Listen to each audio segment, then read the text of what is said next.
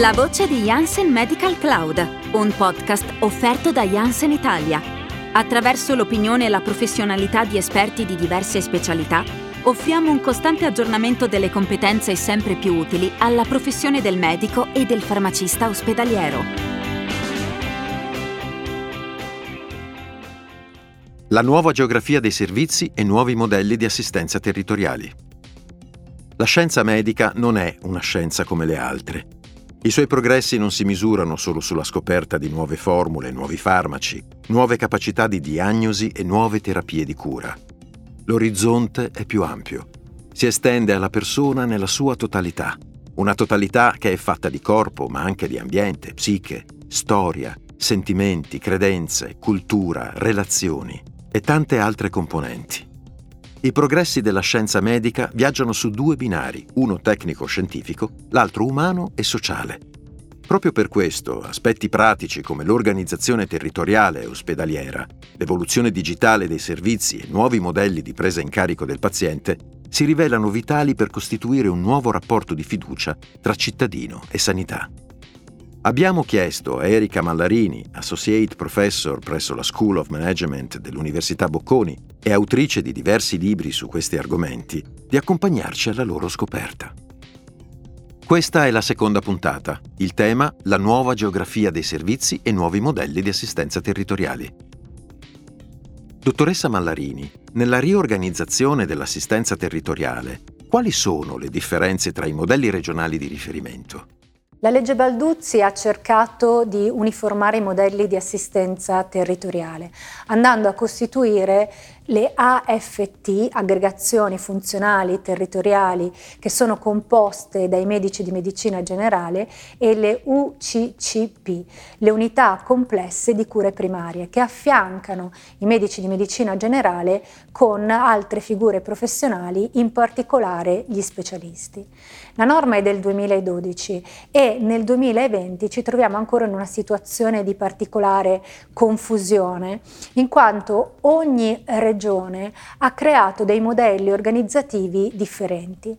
In alcuni casi questi sistemi di aggregazione sono dei luoghi fisici, in altri casi invece sono delle procedure che integrano le attività svolte dalle diverse figure professionali. Cosa rende diversi i modelli regionali? Che in alcuni casi hanno acquisito gli stessi nomi, pensiamo alle case della salute, ma le case della salute dell'Emilia Romagna non sono le case della salute del Piemonte, cambiano proprio le figure professionali che vengono coinvolte. In alcuni casi abbiamo i farmacisti, eh, in altri casi abbiamo anche gli assistenti sociali, oppure eh, ci sono situazioni nelle quali partecipano solamente i medici di medicina generale e gli specialisti. Quindi questa differenza a livello eh, regionale fa sì che sia difficile poter interagire per tutte quelle che sono i soggetti, i player nazionali, ma soprattutto crea confusione per il, il paziente che difficilmente riesce a rendersi conto di quale sia il soggetto al quale deve rivolgersi. Dottoressa, ora le faccio una domanda che probabilmente richiederebbe molto più dello spazio limitato di un podcast, ma sono sicuro che riuscirà a darci qualche indicazione preziosa lo stesso. Quali caratteristiche devono avere i nuovi modelli assistenziali per essere davvero innovativi ed efficaci? Prima di tutto devono essere focalizzati non sulla patologia ma sulla persona. E mettendo al centro la persona dobbiamo considerare quello che è il suo percorso e quindi tutti quelli che sono i suoi punti di contatto con il sistema e con le aziende sanitarie perché nel momento in cui vogliamo potenziare l'assistenza è necessario che presidiamo tutto quello che sono i momenti che vanno dalla prevenzione fino al momento della dismissione. Proprio perché presidiamo tutti questi momenti e tutti questi punti, altro elemento fondamentale è la multidisciplinarietà e quindi il coordinamento tra i diversi eh, soggetti. È difficile riuscire a coordinarli se non abbiamo un sistema informativo adeguato che possa quindi eh, consentire di eh, coordinare e di condividere tutte quelle che sono le informazioni sul paziente. È fondamentale anche riuscire a realizzare la cosiddetta eh, medicina proattiva. Abbiamo necessità che non sia il paziente ad arrivare da noi, ma che siamo noi ad attivare il paziente. E questo come si può fare? Questo richiede necessariamente degli strumenti digitali. Senza avere dei meccanismi digitali noi non siamo in grado di prevedere quando il paziente ha bisogno di noi o deve essere effettivamente eh, attivato.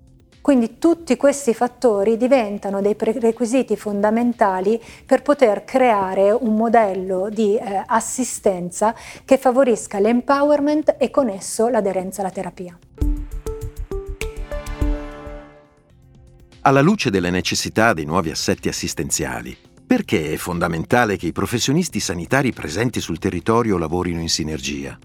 Per avere un approccio sul paziente, sulla persona e non sulla specifica patologia, è necessario seguire il paziente su tutte le fasi del suo percorso, eh, a partire dal momento della prevenzione, eh, il momento della diagnosi, l'assistenza domiciliare, l'assistenza ospedaliera. E sono diverse le figure che hanno responsabilità e competenza su questo questi touch point. Di chi parliamo? Il primo è il farmacista di comunità. Il farmacista di comunità può attivare un comportamento da parte del paziente, può supportare l'assistenza sistematica del paziente a domicilio. Il medico di medicina generale che coordina le diverse terapie. Lo specialista l'infermiere di comunità che si occupa del paziente a casa, in sinergia con figure sociosanitarie, fisioterapisti o ehm, tecnici della riabilitazione. Sono assolutamente numerose quindi le figure che si occupano della persona fragile. Però è fondamentale che ci sia un'integrazione tra questi, che lavorino in sinergia. L'assenza di sinergia infatti può generare delle duplicazioni con evidenti ricadute sui costi, eh, ma può anche avere degli effetti sul, sugli esiti. Ci possono essere delle interazioni tra i farmaci, ci possono essere degli eccessi di eh, radiazioni, eh, ma soprattutto possiamo avere il caso che il paziente perda la fiducia nelle figure professionali sanitarie e nella terapia perché si trova di fronte a delle indicazioni contraddittorie l'una con l'altra. Grazie dottoressa Malarini. Per questa puntata è tutto. Nella prossima parleremo dei capisaldi del Piano Nazionale della Cronicità.